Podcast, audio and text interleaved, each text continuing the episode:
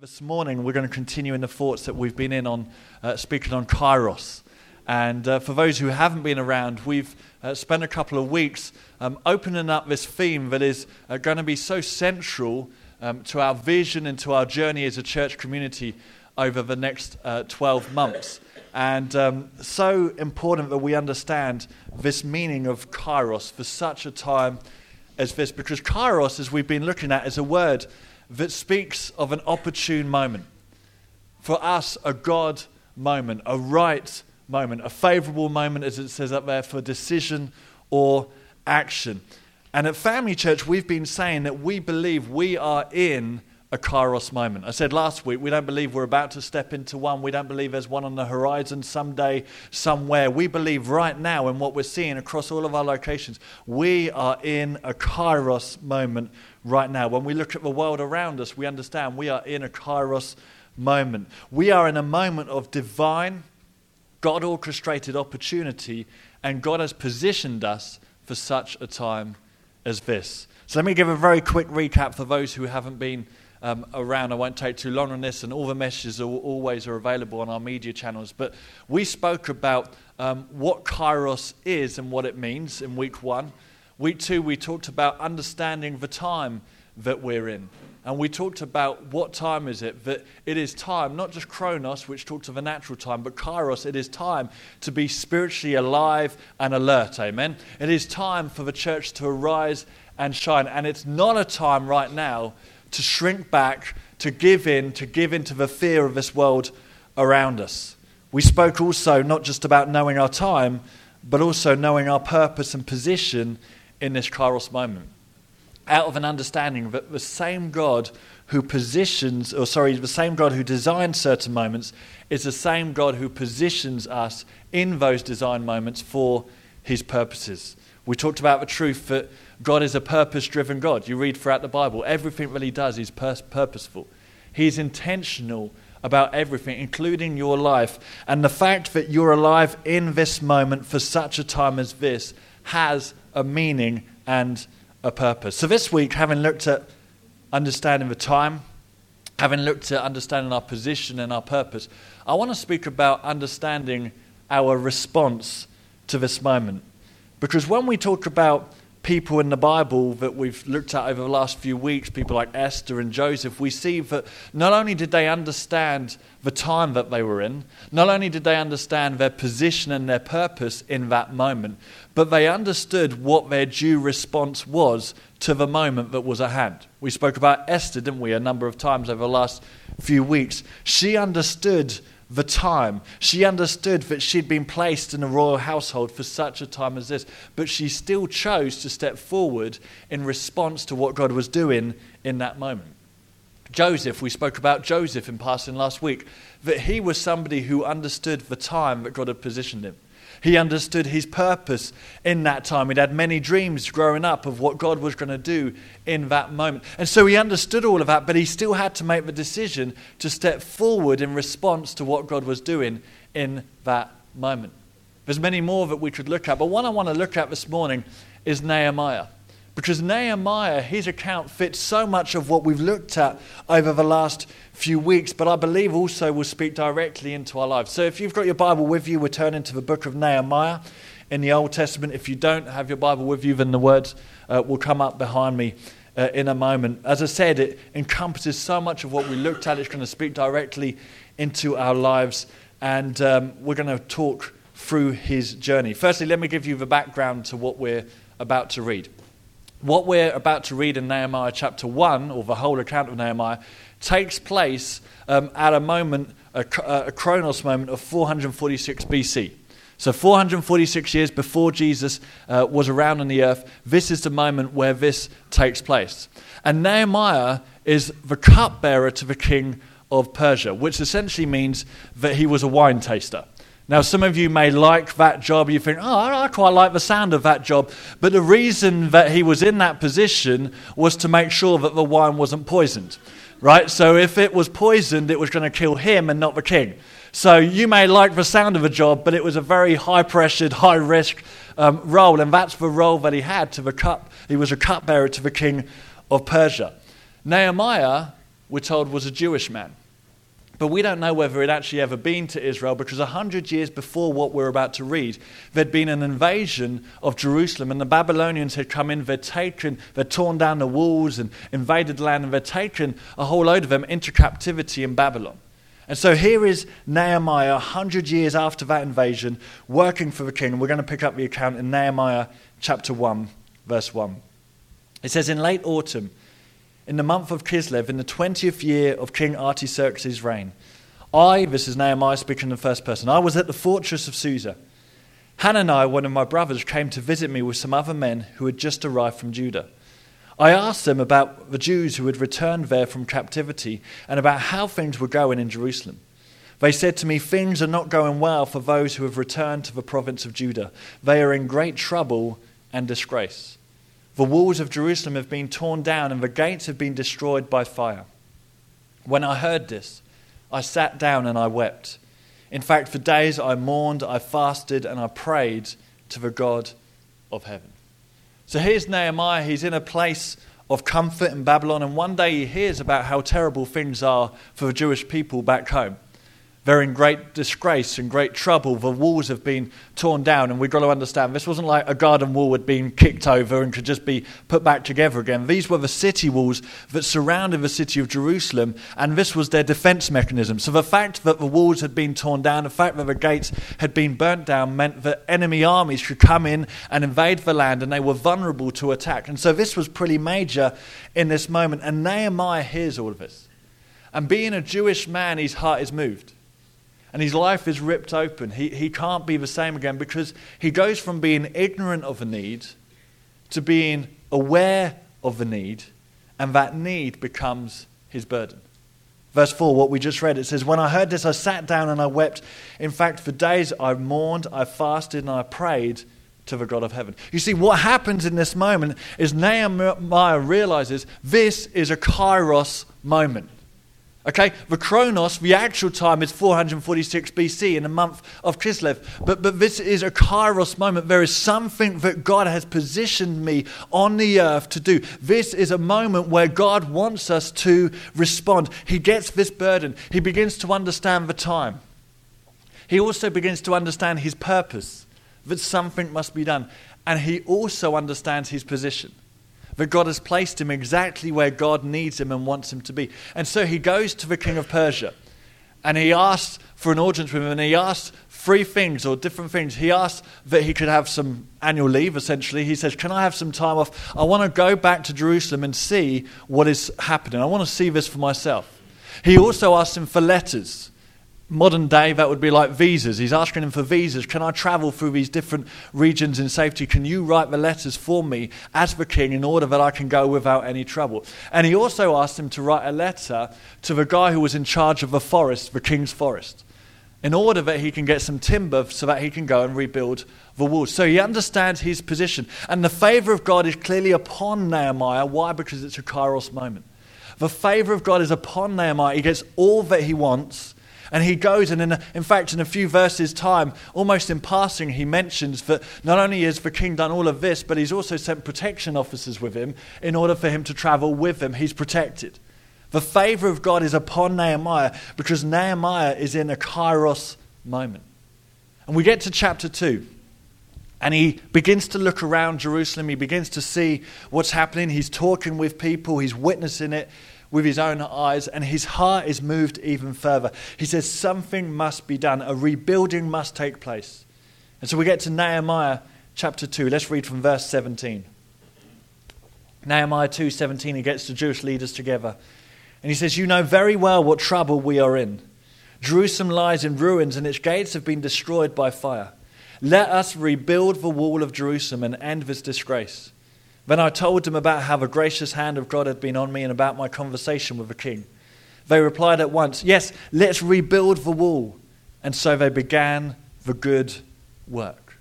I love the response of the Jewish. Let, us rebuild the wall. We can do this, reminiscent of, of Joshua and Caleb in Numbers chapter 13. Surely we can go and take the land that God has given to us. And so they understood the time. They understood that God had positioned them in this moment and they began to understand what this, their response needed to be. So the people say yes. They step forward. That's chapter 2. Chapter 3, we begin to get this beautiful picture of a rebuilding taking place. I just want to dig into a couple of verses on this. Nehemiah 3, verse 1 to 3. It says, Then Eliashib, the high priest, and other priests started to rebuild at the sheep gate. They dedicated it and set up its doors, building the wall as far as the Tower of a Hundred, which they dedicated, and the Tower of Hananel. People from the town of Jer- Jericho worked next to them, and beyond them was Zaccur, son of Imri. The fish gate was built by the sons of Hassenaah. They laid the beams, set up its doors, and installed its bolts and bars. And you get the idea. You go on through this chapter and you see this over and over again. This family rebuilt this section. This group of people built this section. This other individual built this section. All these families, all these individuals, all these people responding because they understood this kairos moment that was at hand. And we even read this in verse 14. The list is continuing and uh, different people are rebuilding different areas. And we come to this moment in verse 14, and it says, The dung gate was repaired by Malchijah, son of Rechab, the leader of the Beth Hakerem district. He rebuilt it, set up its doors, and installed its bolts and bars. So here was a man, Malchijah. Everyone say Malchijah. Now, I'm probably pronouncing that completely wrong, so forgive me if I am and you're some kind of scholar in terms of how to pronounce these names. Malchijah. If you remember nothing else from the message today, I want you to remember that one name, Malchijah, because it's so important to who God has called us to be. Here is Malchijah who said, I will do whatever it takes. And so he's rebuilding the dung gate. Now, that isn't a spiritualized, it, it is what it means, right? It's not like some kind of Hebrew that's spiritualized. It's the dung gate. So, at worst case, this is where all the feces from the entire city were left. In the best case scenario, it was where all the, the rubbish and the garbage was left. This literally meant, in the original language, the gate of the garbage. And yet, here is this man, Malchijah, who says in this moment, This is a kairos moment, and I need to respond to what God is calling me to do, no matter what it looks like, no matter what it takes. No matter what other people think, I want to be a part of what God is doing because He needs me for such a time as this. It's incredible, the heart of the people to respond to this Kairos moment. And you carry on, and there's this group and this group, and everybody's supporting the vision apart from one group. And this could be easily missed when you go down through the list, but I believe there was a group of people who, who probably understood the time. They understood probably even their purpose and their position, yet for whatever reason they didn't understand, or maybe they chose not to understand their due response. Now, this could be easily missed when you're reading through the list, but I believe it's significant. Nehemiah 3, verse 5 says this Nehemiah 3, verse 5. Next were the people from Tekoa. And so he's listing all these people. He says, Next were the people from Tekoa, though their leaders refused to work with the construction supervisors. New King James Version says, They did not put their shoulders to the work of the Lord. So you have all these people who are responding to this God moment, this Kairos moment, and then you get to the leaders of Tekoa. Now, why, why didn't they join in? I, I don't know the exact reason. All we're told is that they wouldn't work with their construction supervisors. So maybe it was down to pride. Maybe they thought this work is beneath me. Maybe they thought that there's an old family feud between the construction supervisors and the, the tribe of Tekoa. We, we don't know. Maybe there was a lack of submission and, and unity because the literal translation of the Hebrew means that they wouldn't bend their necks, they wouldn't put their shoulders to the work that God wanted them to do. I don't know the exact reason. All we know is this that their legacy is so tainted that their legacy is one that they were the only tribe and the only group who didn't join in with the rebuilding that God had called them to do. And here we are, thousands of years later, in a, in a hall in Botley Drive on the south coast of England. They've still got a negative reputation. What a terrible legacy to have. That they were the only tribe who didn't respond to what God was doing out of a lack of submission and unity and all those kinds of things. But in this kairos moment, everyone else knew the time. They knew their position. They understood their purpose. And their decision to respond caused an amazing rebuild to take place. We come to verse 15 of Nehemiah chapter 6. It says, So on the, October the 2nd, the wall was finished, just 52 days after we had begun. And when our enemies in the surrounding nations heard about it, they were frightened and humiliated. They realized that this work had been done with the help of our God. An amazing feat, only accomplished through the grace of God, but also realized because of the response of the people in that moment. So let's fast forward to, to 2023, because maybe you're here and you're thinking, what on earth is the rebuilding of a wall in this area of Jerusalem thousands of years ago got to do with my life and your life today in the year 2023. Here's the parallel Nehemiah knew this was a kairos moment. He knew God was calling him to something, and that need became fuel for his response. Why? Because God had opened his eyes. The question for each and every single one of us in this kairos moment as we look at the time in which we're in is this Are our eyes open to understand, as we said a couple of weeks ago, the time that we are living in? Do we carry a sense of urgency? Do we carry a burden? Do we carry a passion concerning family members and friends who don't yet know Jesus? Do we carry an urgency concerning people who are lost and need God? Broken families, the hurting, the marginalized, the vulnerable, the rich who have all the wealth and the car and the house and all that kind of stuff, but don't have God. And, and I ask that pointed question today because I want us to get a burden individually and corporately and a sense of urgency because it's that urgency and that burden that will cause us to move into action. I, I don't want us to come along and do a service once a week on a Sunday. I want us to get a burden for this community, for this town that God has placed us in for such a time as this. And I want us to respond like Nehemiah does. Now, what's the first thing Nehemiah does when he gets this burden, when he receives this urgency? The first thing he does is he prays. Chapter 1, we read earlier, it records that he spends time weeping, fasting, praying, interceding for his city. Now, here's, here's a challenging question do we care enough about the time that we're in and about the need that God represents to us and the brokenness of this kairos moment to actually pray about it? Because we can now identify the moment that we're in. We can point the finger and say, oh, isn't this such a terrible time that we're living in? Isn't, isn't truth being corroded? All this kind of stuff.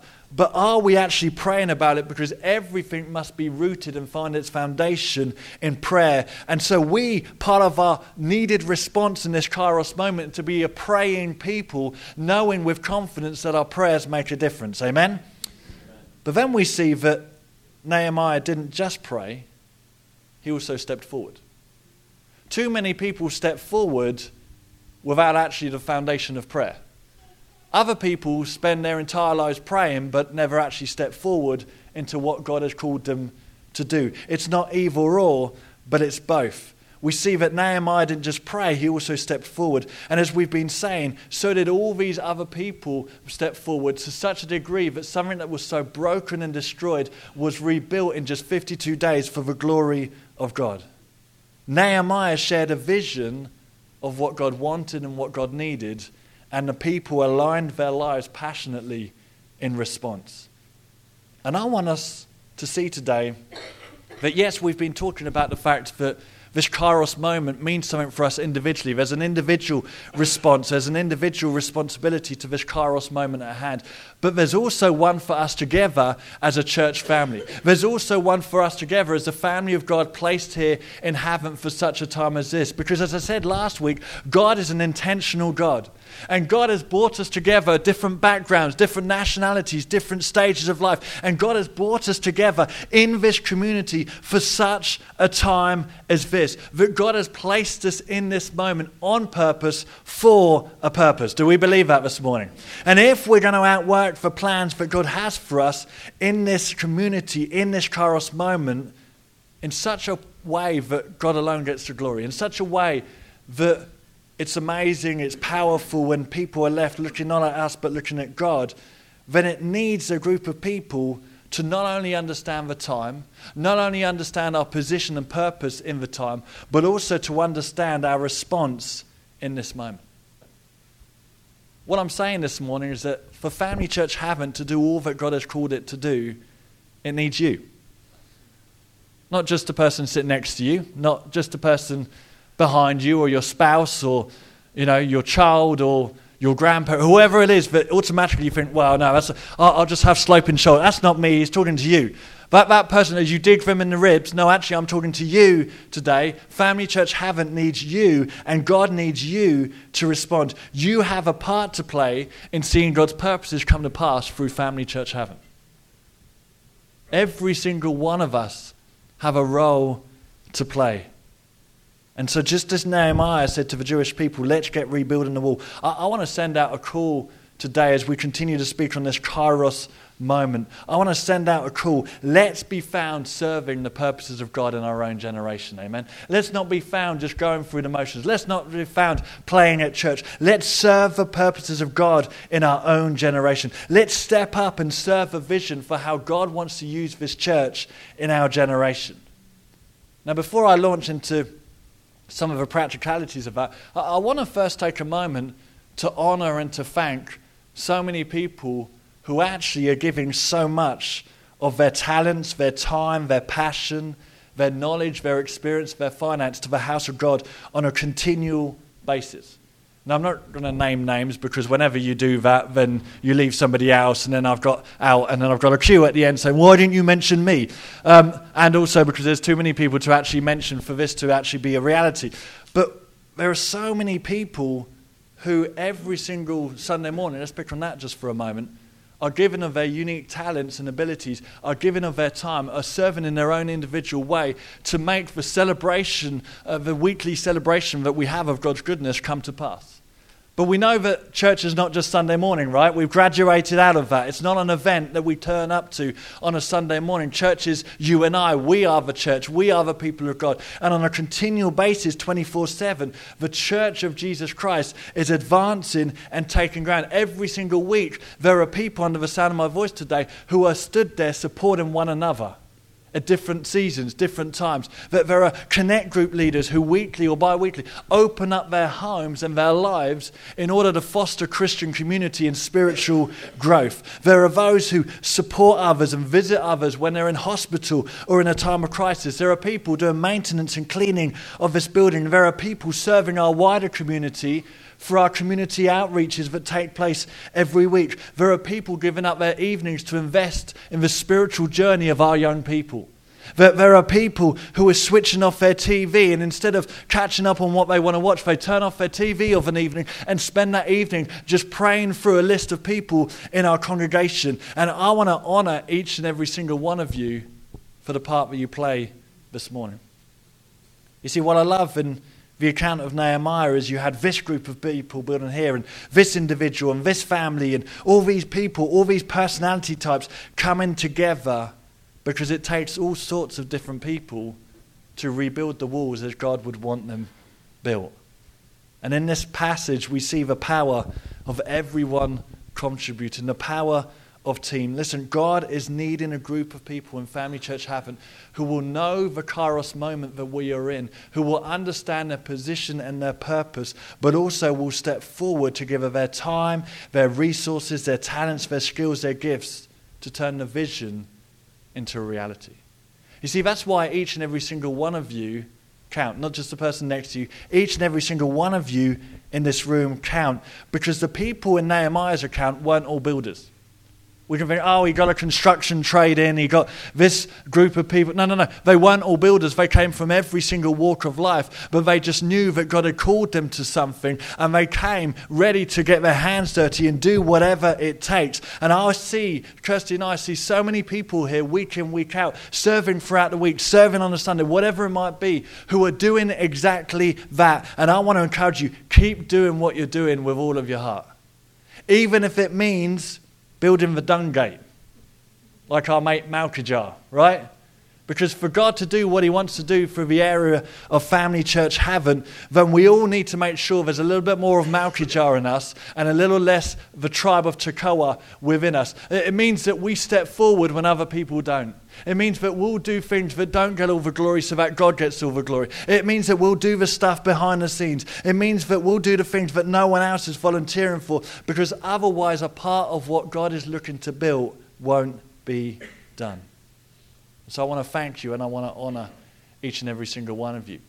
Now, for others of you, this message is not a rebuke, far from it, but it's an invitation and an encouragement. We need you on board for this Kairos moment, for us to do all that God has called us to do, stepping into our future. I believe it's time to step forward.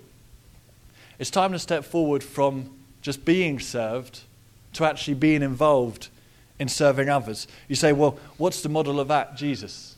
Mark 10, verse 45 says this For even the Son of Man, even Jesus, came not to be served, but to serve others, and to give his life as a ransom for many. Think of it this way whether it was this church or another church community in which you found faith, there were people serving God in order that you could begin relationship with Jesus Christ. When we step forward, we stop being just a spectator to what God is doing and we start being a participator in what God is doing in this moment in a way that is modeled by Jesus. We need to step forward. We need to step forward to, to carry Jesus where he wants to go and do the things that he's called us to do. Just like the, the donkey that Pastor Andy has spoken about so many times, that, that took Jesus literally into the city of Jerusalem. We need to be people who daily say, God, use my lives, not just on a Sunday morning, but God, use my life to carry the message of the gospel, to carry the kingdom wherever you need it and want it to be. And we need to step forward to be that unhidden salt and light that God has called us to be. This is a kairos moment, and it's time to know our response. It's time to step forward and do the best with the gifts that God has given you. Now, often when we speak of gifts, in a church context and setting, people automatically think, well, it's, it's, the gifts of the Holy Spirit, it's the spiritual gifts. Yes, of course, that's part of what God is calling us to use. But God has made us natural as well. God wants you to use not just your spiritual giftings that He's given you by the way of the Holy Spirit, but He also wants you to use your natural talents and resources. The wall of Family Church Havant needs your giftings. Now, listen to the way that the Apostle Paul wrote to the church in Rome. He's writing to a church community. Remember, this wasn't this thing that he was writing for theological doctrine. He was writing this to a bunch of people like you and I, a bunch of people in the church. And he writes this in Romans 12, 6 to 8. In his grace, God has given us different gifts for doing certain things well.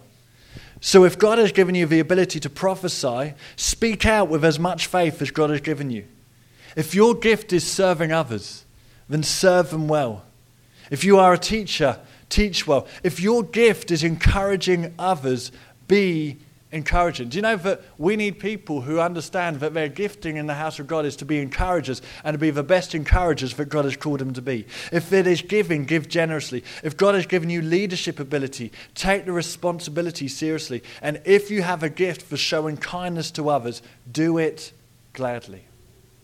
In Nehemiah's rebuilding project, it took everyone playing their part to see the miracle come to pass. And we need you playing your part, whatever that may look like. So it may look like having a smiley face and giving somebody a great welcome as they come into the house of God on a Sunday morning.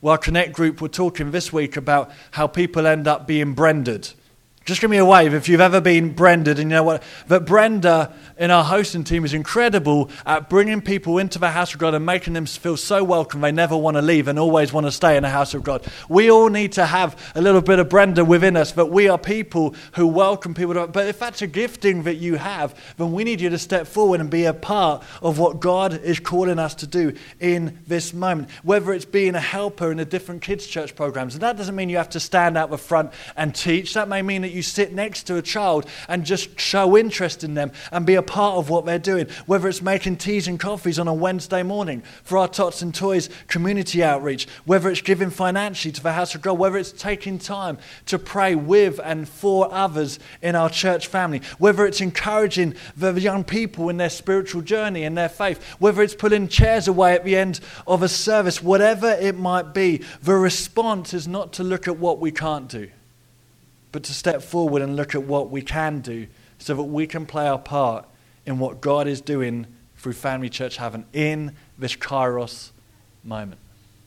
So, the application of this message today is a very practical one off the back of two weeks where God was doing some stuff within our hearts, and it's now a very practical one. If you're not yet involved in rebuilding the wall that Family Church Havant has been called to build, whether that's on a Sunday morning, whether that's during the week, but then I want to challenge you and I want to encourage you. Step forward. Be a part of what God is doing, but because it will transform your experience of church. Not only will you go from being a spectator to being a participator, you'll experience the joy of God using your life, and you'll get to know people, I promise you, who will become lifelong friends and support you in your spiritual journey, which is actually the most important thing that comes first before we understand what it is to step forward. So, on our website, very practical, on our website, family.church on the app that you can download to your phone. We can show you how to do that if you don't know how to do that. But there's a section which simply says get involved, and it's as easy as that, which lists a, a whole load of ways that you can get involved in playing your part. Or you can speak to us directly. You can email us, havant at family.church. We'll make it as easy as possible for you to find out how you could get involved in serving the house of God. Now, maybe you say, for whatever reason, I can't serve practically in that way. Maybe because of health, maybe because of age. Listen, I want you to hear what I'm saying. There is still always a part of a wall that you can rebuild. Whether it's through your encouragement, whether it's through your praying, whether it's through the, the, wisdom that you bring to the house of God, whether it's through making time for people and encouraging the younger people in their journey and in their faith. This is a kairos moment that involves everyone. And if we understand the time that we're in, and if we understand our purpose and our position in that time, then that just leaves our response in this moment. Let me, let me end with this. Helen, you can come up. We're going to wrap this up now. Let me end with these words. And if you've been part of the journey of Family Church Havant for a while, you would have heard me share on this before, but we're constantly seeing new people come and join the journey. And so it's important that they hear what God has spoken. But I also believe it's really important for us as a church community to be constantly reminded of what God has spoken over us as a church community. So I want to share some words that, that I wrote about seven years ago, July 2016. And I remember waking up in this hotel room in London. Now, strangely enough, very weirdly, uh, Matt's here. And Matt was in that hotel room. He was snoring. He was less spiritual than me. He was catching up and he's snoring after his peppermint tea the night before. But let's just leave that there. But God woke me up in that, that moment, and, and I wasn't sat at a desk thinking, right, now I'm going to write down what, what God is speaking. I woke up, and all I can describe is that the Holy Spirit was speaking into my life, and I began to, to, to frantically write this down as, as quickly as possible because of what the Holy Spirit was downloading. That was seven years ago. And it was actually seven years into the journey of Family Church Havant. We're now 14 years this year of what God is doing through our church community. And what I love when I read this again this week, and I just every now and then remind myself of what the Holy Spirit has spoken, not over me, but over us as a group of people in this Kairos moment. When I read it, I started to see, God, you've done this, and you've done this, and you've done, and this has come to pass, and, and, and you've been faithful to your word in, in this area and, and that area. And yet there's still other bits that we're still yet to see. But I know that the one who has spoken it is faithful to perform it in and through us. So let me read this this morning. As I do, I pray that those who are already playing your part, I pray that you would be reminded of a why behind the what. You know, too many churches make the mistake of just saying serve, serve, serve, serve, serve. And all we end up with is people who are tired out, who are burnt out, who, who are in that place of not understanding why we're doing it. And that's where offense and all that kind of stuff creeps in. I pray that you would be reminded of a why behind the what of what we do. But for others who maybe you've been coming along for a little while and you say, I, I, feel like this is starting to be hope, I pray that it would be an encouragement to step forward into all that God has for us.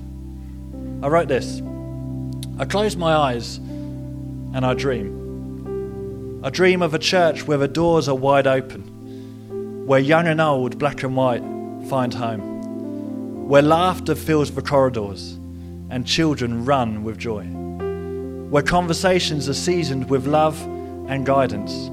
Grace is the anthem, but truth is never compromised. I dream of a church where salvation is daily, prodigals return, and those on the edge jump in. I dream of a church where people are healed physically, emotionally, and spiritually, where Jesus gets the credit and He alone is famous. A place where the lonely find family and families find community where all are honoured regardless of their past or background, where mistakes are simply a starting point for the transformative work of the Holy Spirit.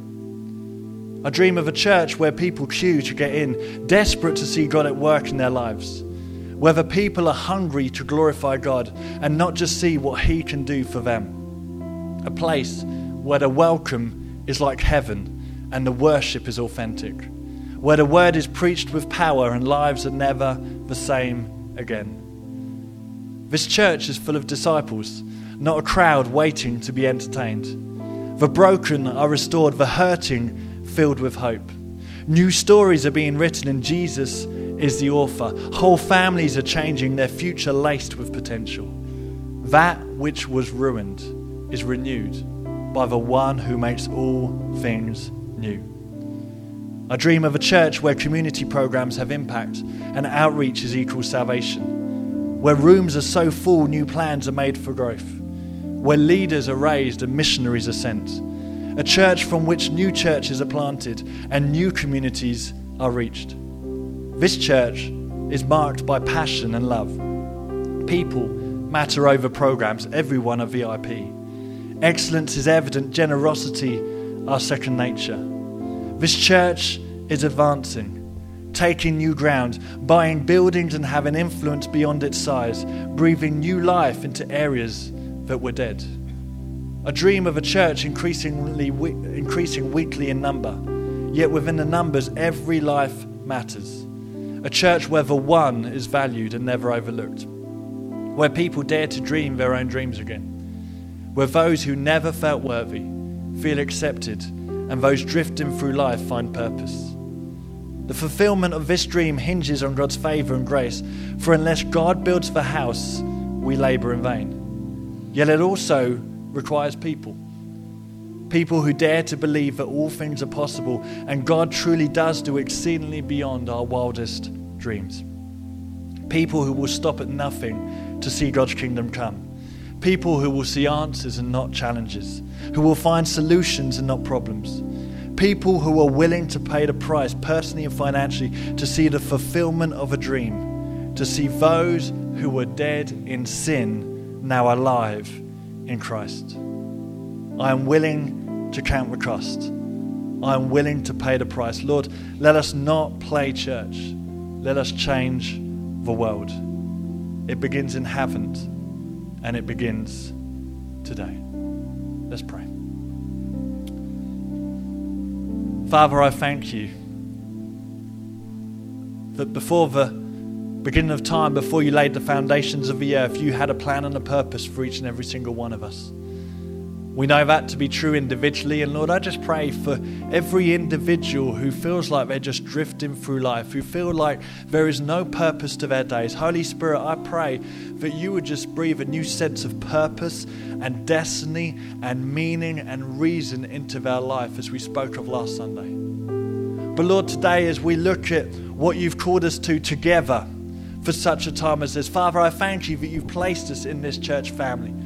Some from day one, 14 years ago. Some just this very week have stepped in for the very first time. Whatever it looks like, no matter when we stepped on board what you were doing in this area. Father, I thank you that you've brought us together for such a time as this. Lord, that we understand this is a kairos moment. Father, today we make the decision, having understood the time that we are in having looked around at the world and the brokenness that we find ourselves in right now, knowing what you are doing, knowing that this is a kairos moment, having understood our purpose and our positioning in this moment, that we are alive and breathing air for such a time as this. Father, I pray that by your Holy Spirit you would move on our hearts to give a due response this morning. Heavenly Father, I thank you for every single person who serves your purposes so passionately in their own generation. And Father, for each and every single one of us, I pray that as we all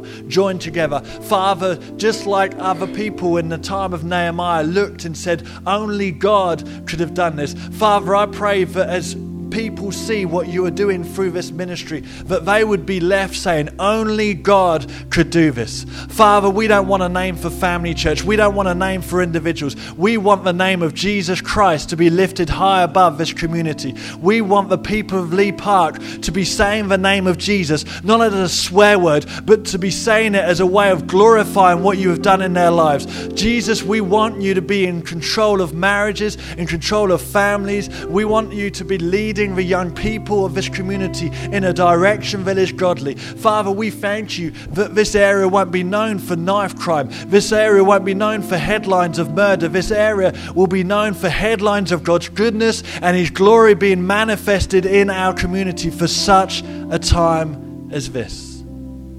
So, Father, we just say, use us. Just like Isaiah, who said, Send me. Father, we say, Send us. Not just when we gather, but when we scatter.